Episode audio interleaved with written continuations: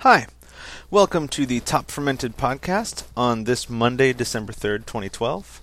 Today we're going to talk about the three tier system. Um, Mystery Brewing Company, my lovely brewery, has been in the lookout for a distributor for some time now, and so the three tier system's been on my mind.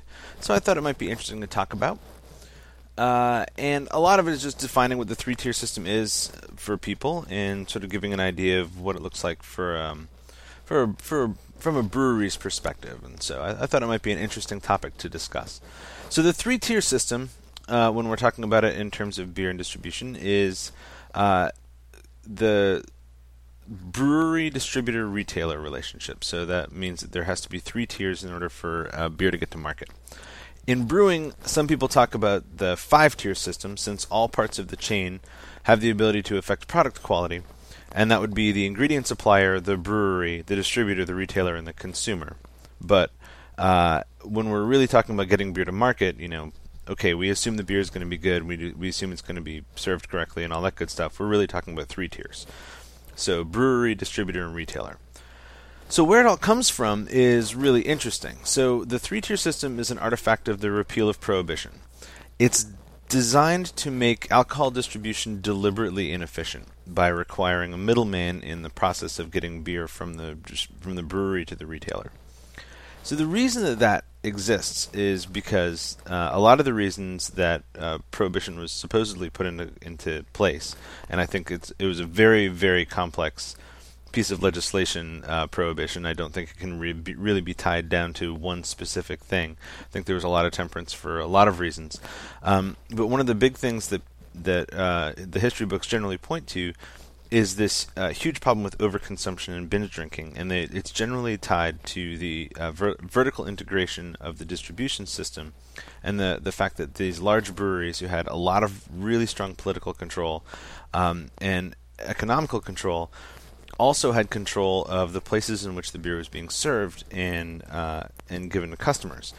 So what that meant is that a brewery could make uh, all this beer and then sell it directly to a tied house, and not even sell it, just you know, deliver it directly to a tied house, which was owned by uh, or a, a tavern was what a tied house is, a tavern that's owned by the brewery itself, thus tied. Uh, and so they can deliver directly to a tavern and sell it directly to the consumer for a really ridiculously cheap price uh, which really um, encourages binge drinking. Because if you can get a lot of a mind altering substance for a very, very small amount of money, then it's very easy to overconsume. And uh, so that was pretty rampant in society, and so this is one of the reasons that's pointed to for prohibition coming in. And so what they were really trying to do when they repealed prohibition was stopping that from happening again. You know, yes, get alcohol back into society because that stops people from doing it illegally and you know not having control over it. Uh, but you know, let's do it in a responsible way so that uh, we can try to stem this overconsumption problem. So by making the the distribution system uh, willfully inefficient, that actually increases the cost of alcohol across the board, uh, and it decreases the ease of, of getting it. Right, so uh, if you have to have a brewery sell to a distributor, then sell to a retailer, it makes it much more difficult to get that beer or alcohol or you know liquor or anything there efficiently and cost efficiently, because you have to pay employees at every tier, and you have to pay for uh, in you know distribution at every tier. Really, you have to get you know get it to a distributor. The distributor has to get it to a retailer. The retailer has to get it to a customer. It it puts all of these different uh, um, mechanisms mechanisms in place uh, in the way from the brewery to the retailer. Uh, the other thing that they did, which also makes distribution more difficult, is they set up the states' rights thing uh, in terms of distribution and uh, alcohol laws. So what it means is that every state, and indeed every single jurisdiction within every state, has the ability to regulate their own alcohol laws. And so, uh, from a state level perspective, you know, uh, the the laws here in North Carolina are very different than the laws everywhere else in the country. And so, from if you're a brewery and you're trying to look at lo- large distribution, you have to meet the law requirements in every single state that you're distributing to. It's great if you're a small brewery, you know, like we just have to meet North Carolina laws you know, we don't even have to deal with federal laws unless we're looking at uh, going out of state in a lot of cases. But uh, for the most part, uh, we just, you know, it, it's uh, uh, the for a large brewery to go throughout other states, you have to have different distribution licensing in every state, and you have to have label approval in every state, and it's just this entire huge problem in terms of getting into interstate commerce, which is again on purpose to try to make things more inefficient and really control the stem uh, the the flow of alcohol. So the reason that the three tier system is really interesting to me is that there's a lot of people who actually really hate the three tier system, and these are mostly drinkers, as far as I can tell. Uh, you find a lot of people who are really into craft who really dislike the three tier system. And I think it has a lot to do with this view that the distributors are sort of like endemically evil. Um, and a lot of that comes out of Beer Wars, uh, this movie that came out a couple years ago. And I, I, don't want to say that it's a bad movie, it's actually a really interesting movie. Um, and to give you a brief synopsis of the movie, it follows Rhonda Kallman, who used to be an executive at Sam Adams, who uh, in the movie is starting a new brand of beer called Moonshot. It's a caffeinated lager. Uh, it's actually they they don't really get into this, but it's actually not her first brand. She also uh, runs Edison Light up in uh, Massachusetts, so she already has a, success, a successful brand. On top of that, successful, I guess in somewhat quotes, it's a regional, small regional brand. It's not like a giant national brand or anything. Uh, and it also follows Sam Calagione in his, uh, you know, I'm getting uh, a, a craft brewery up and going. Uh, and that's even a little disingenuous because it follows him as this like really uh, like you know hokey like I'm starting up this small tiny brewery thing except that Sam is you know something like the 11th largest brewer in the country at least in terms of the craft brewers I mean it's a, it's a big brewery uh, but it's a really interesting look at how the at how the market works and how distribution works and everything like that. It just follows this uh, sort of flawed premise that the distributors are are um, by default evil and trying to get one over on breweries, and I think that is somewhat true uh, in a lot of cases. I do think that distributors very much have their own agenda, and especially the ones that are tied to very big beer houses um, have uh, an agenda to follow that is set by the big beer houses, and I'll, I'll get into that in a second. Um, but that's not a very good view of the entire industry. So there are actually a lot of small craft distributors that are actually very interested in moving um, craft and really helping the small market grow and everything like this. Um, and a, a, lot of the reason that that's not in there is because it was made years ago and. Uh, those small distributors really weren't a very big part of the market yet, and they were still just growing and fighting their way up through um, to the market, and there were also not a lot of retailers that were as interested in craft either. You have to, uh, you know, remember that just now. Uh, in 2012, craft is something like six percent of the market by volume, uh, and you know that's at a growth rate over the past 30 years. Uh, we've been growing every single year, and we're all the way up to six percent of the entire market, and it's just not a really large portion of the market. And so there's also, by that same level, not a lot of distribution that is carrying craft because there's just not that craft that much craft out there, you know, overall. The thing that I think is interesting to remember is that if we didn't have a three-tier system, we wouldn't have a craft industry, and this is something that I just can't underscore enough. Um, the the craft beer segment would not exist without the three-tier system. If you really think about it, these guys who were getting up and running during the 1980s, um, Sierra Nevada, uh, you know, uh, even New Belgium, um, Sam Adams, all these really early pioneers in the beer movement.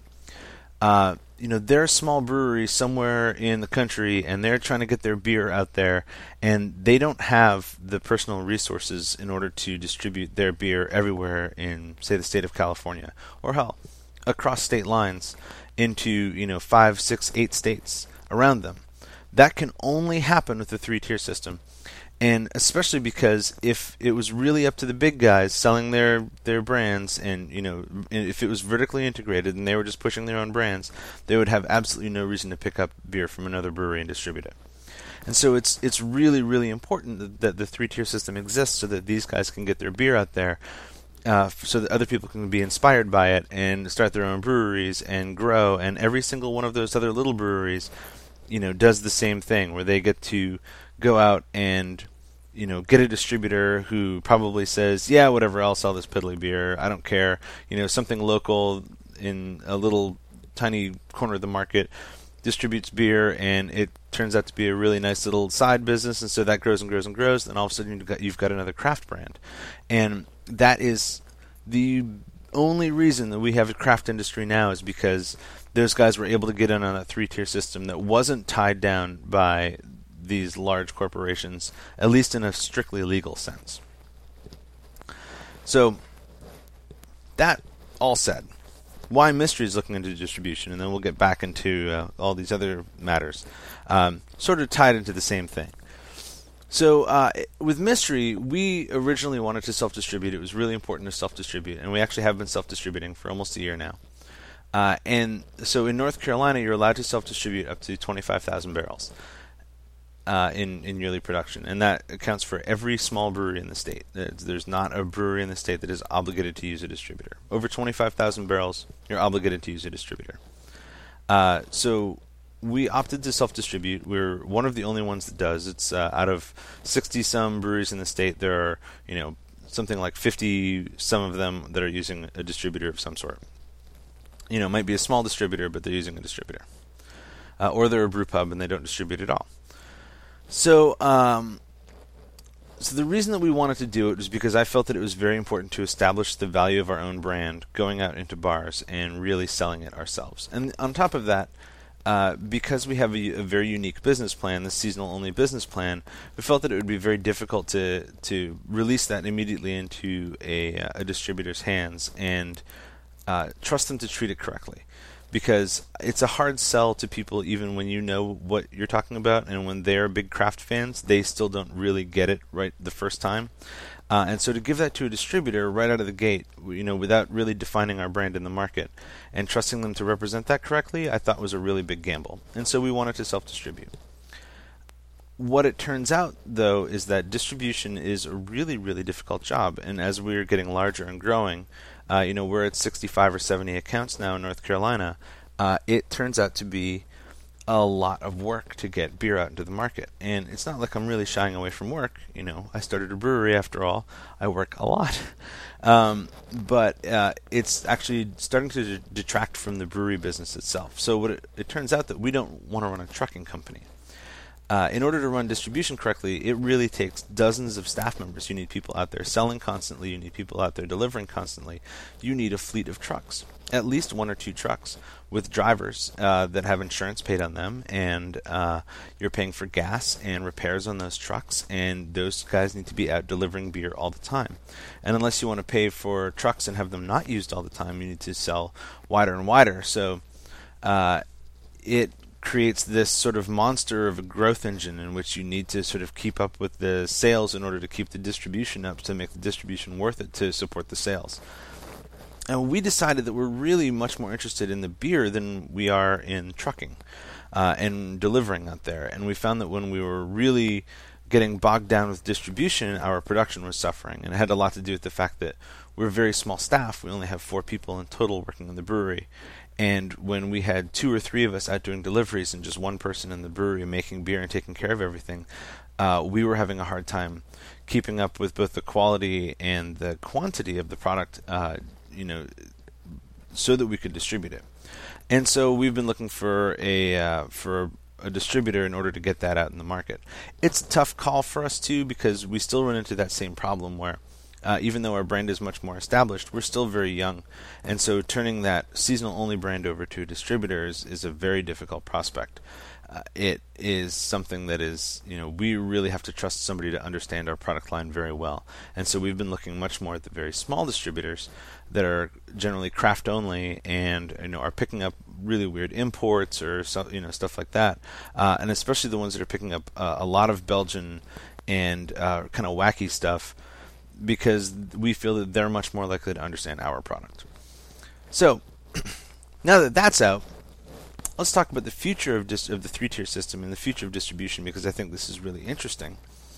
Um, what it turns out is that there's only really uh, two big beer companies left in the in the U.S. Right? There's uh, there's AB and there's Miller Coors. There used to be three. It used to be Bud, Miller, and Coors. Uh, Miller Coors is in a joint venture to distribute uh, their beer in the U.S. and Canada, so they really count as one. Uh, and AB InBev controls you know 50 plus percent of the market in the U.S., so they're the other big one. A lot of the major distributors in the country are big house distributors. And what that means is that they're aligned with Budweiser or they're aligned with Miller Coors. and um, and what that means in turn is that they are actually under uh, sort of an agreement and not really a legal binding agreement so much as just an understood agreement that they will move those brands first. Uh, basically, the way it works is that if you're a Budweiser distributor, you agree, uh, in essence, to move as much Budweiser and Budweiser products as possible, uh, and make that a priority for moving those uh, uh, brands in return for support of the brands and the exclusive right to distribute it, which is a huge moneymaker, right? So if you are carrying AB InBev in uh, a large market, that means an enormous amount of money because every bar everywhere is going to be carrying some sort of Bud product, plain and simple. Find a bar that doesn't have a Bud product. It's probably a small craft beer bar. It's not a Hooters or a restaurant bar or a you know sports bar or anything. Almost everything co- carries a Bud product somewhere. And so, from a distribution standpoint, if you have a Bud product, you've got it made. You essentially don't even have to go sell the beer. All you have to do is show up and drop stuff off, and you're making money. If those guys don't play by the rules that Budweiser sets on them, Budweiser can actually shift how they sell things. Um, so they either can threaten to remove the brand altogether and say, well, look, you know, we're not going to distribute through you anymore. We're going to go distribute through this other person who's willing to play by our rules, thereby essentially closing down your dis- your distribution ship. Or they can actually shift the price on it and sell you beer more expensively, which means that you lose your bottom line, uh, or at least are making less money on things or having to sell Bud for more. Um, in places like North Carolina, you can't do that. You have to sell beer for the same amount to everybody. So, you know, one Bud distributor has to sell beer for the same price, or has to have beer sold to it for the same price as another Bud distributor. But in the grand scheme of things, uh, you know, they can play games in, in much different ways. Oh, well, you know, you haven't been moving our product, so guess what? No more point of sale stuff. No, we're not going to pay for those banners anymore. Uh, you know, all kinds of crazy stuff like that and they're such big customers for the distributors that they're really not. Um, it really essentially works out as an agreement. You have to move their products, or you can actually see your own business crumble because they can pull out. It's uh, it's almost the same problem as the past, but not quite. Uh, at the same time, the big two are also working on ways around the distribution system, and this is on a national level. Um, there's been a lot of work lately for the big guys to start selling directly to retailers who manage their own distribution, and that's specifically Costco and Sam's Club. And these two retailers make up an enormous amount of retail beer sales every year.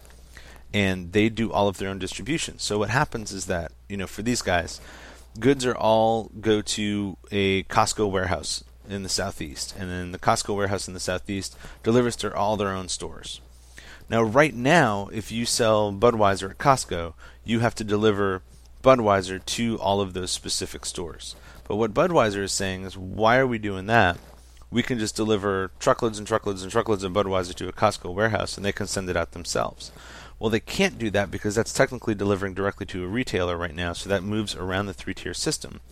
But legislation is in, in work so that, that can actually be allowed, where Costco or Sam's Club can act as a distributor as well as a retailer, which they do anyway for all of their other goods. This is just taking it one step further and doing it for alcohol as well. So it's a really interesting step closer to this vertical integration system of the past, uh, which has really uh, been linked to, you know, like I th- think I said before, a lot of binge drinking. This is actually something that's going on in the UK right now. The UK has had the vertical integration system uh, of distribution for the past century, just like the U.S. used to have, and they're actually working on trying to come closer to a three-tier system in order to make alcohol distribution more inefficient and thus get away from their big binge drinking problem. So the future of small house distributorships, I think, are the really interesting thing because the small house ones are really the ones that are craft brand focused anyway. They're the ones that are, um, you know, they're moving a lot of craft. They might have one or two big craft brands, uh, Stone or Lagunitas or New Belgium or something like that. Um, though most of those big craft distributors or craft brands opt to go with big house distribution because of the wide footprint that they have. Some of the small house distributors are really looking at um, picking up big brands and trying to push them as wide as possible. and they're really going to have to rely a lot more on craft brands and uh, the growth in the craft sector in order to survive as the big two start pushing down more and more of their uh, brands onto the big uh, distributors, and also um, this great consolidation game that they're playing. Right, um, as I said in last week's uh, talking about Goose Island, or I guess that was two weeks ago, talking about the Goose Island merger uh, into AB InBev, that brand is coming into the market as a craft brand, even though it's technically an AB InBev brand. And so they are getting moved the same way AB InBev is getting moved by the Bud distributors. Uh, but they're not technically a craft brand uh, even though they look like a craft brand. So the small houses are going to have to really, uh, you know, deal with this in a much different way by snapping up a lot more craft brands and starting to move a lot more variety. And I think that most small breweries will have to look at scrapping flagship brands and sticking to seasonals in because that's what really uh, sells often. You know, the big spikes in sales every year tend to be seasonal areas. Um, you know, fall is really huge because we get all these pumpkin beers and stuff like this. Uh, and I think that that's where craft is strongest. The agility of craft is is strongest, and so is that uh, ability to make something new. It's that's the one place that craft really has a way to move forward that the big guys don't. So.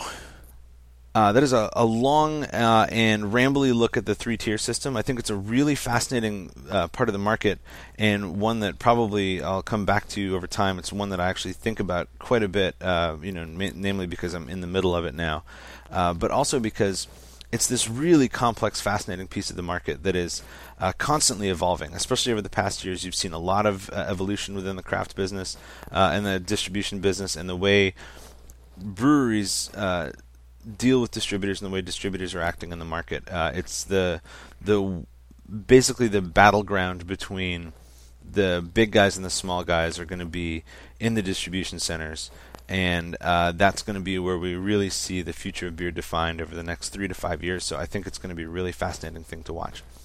Uh, so we'll move on from there into a completely different direction next week, but uh, there's your look at the three tier system. Thanks for listening, and I will talk to you next time.